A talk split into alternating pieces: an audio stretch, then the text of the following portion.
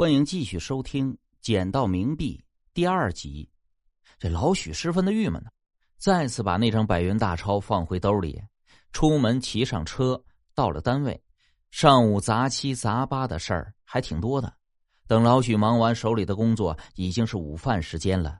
楼下快餐店的小伙子准时送来了盒饭。呃，今天中午，我请客，你们谁都不用掏钱。老许接过装着盒饭的袋子。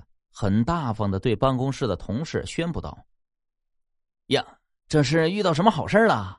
哎，怎么好让许哥请客呢？许哥该不会是捡钱了吧？”同事们一边打着哈欠，一边走过来，取走了自己的盒饭。老许把钱递给了送盒饭的小伙子，小伙子一直很礼貌：“嗯，找零钱，我一会儿给您送上来。”“哎，不用了，我这有零钱。”老许啊。今天算我请客，明天你再请大家得了。办公室的头拉住了小伙子，递给了他一张五十元的钞票，然后从小伙子手里拿回了那张百元大钞，还给了老许。吃完午饭，老许莫名其妙的烦躁起来，他从兜里掏出那张百元大钞，仔细的看了起来。这一张钱怎么就用不出去呢？该不会是假钞票吧？老许心里想着。于是他走到会计小鱼的办公桌前，把那张钞票递给小鱼。“哎，小鱼啊，你帮我检查一下，我摸着手感怎么感觉不大对头啊？”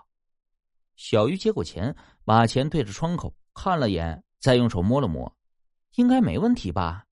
一边说着，一边把那张钞票塞进了验钞机里。老许从小鱼手里拿回钞票，放回衣兜里，再用手按了一下，现在放心了，这钱是真的。下班后，老许蹬着自行车往家里赶。骑到一个巷口时，巷子突然冲出了一个光头小伙子。老许及时把自行车偏了偏头，车把还是刮到了光头小伙子的 T 恤，两个人全部摔倒在地。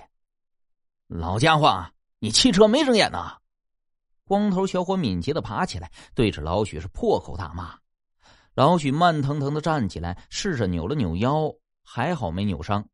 老子的 T 恤给刮坏了！妈的，老子昨天才花一百块钱买的，你说怎么着吧？光头小伙揪着老许的衣领，目露凶光，狠狠的吼道：“你放手，我赔你就是了。拿去！”一手从其兜里掏出那张百元大钞，递给光头小伙。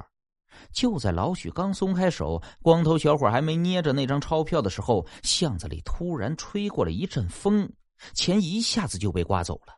光头小伙松开了老许的衣领，跟着钱追了过去。砰的一声，一辆卡车刹车不及，把马路中央的光头小伙撞得飞了起来。这个小伙手里紧紧捏着那张刚捡起来的百元大钞，看来捡了钱果然会触霉头。老许摇了摇头，心里边一边想着，赶紧推着车离开了现场。第二天。老许在《都市晨报》社会新闻版的一个小角落里看到了一则很有意思的新闻。昨天傍晚，八角巷附近发生了一起车祸，一辆卡车撞上了一个突然冲到路中央的行人，该行人当场死亡。据现场目击者称，死者当时是从路边跑到公路中间捡明钞的，随即被卡车撞死了。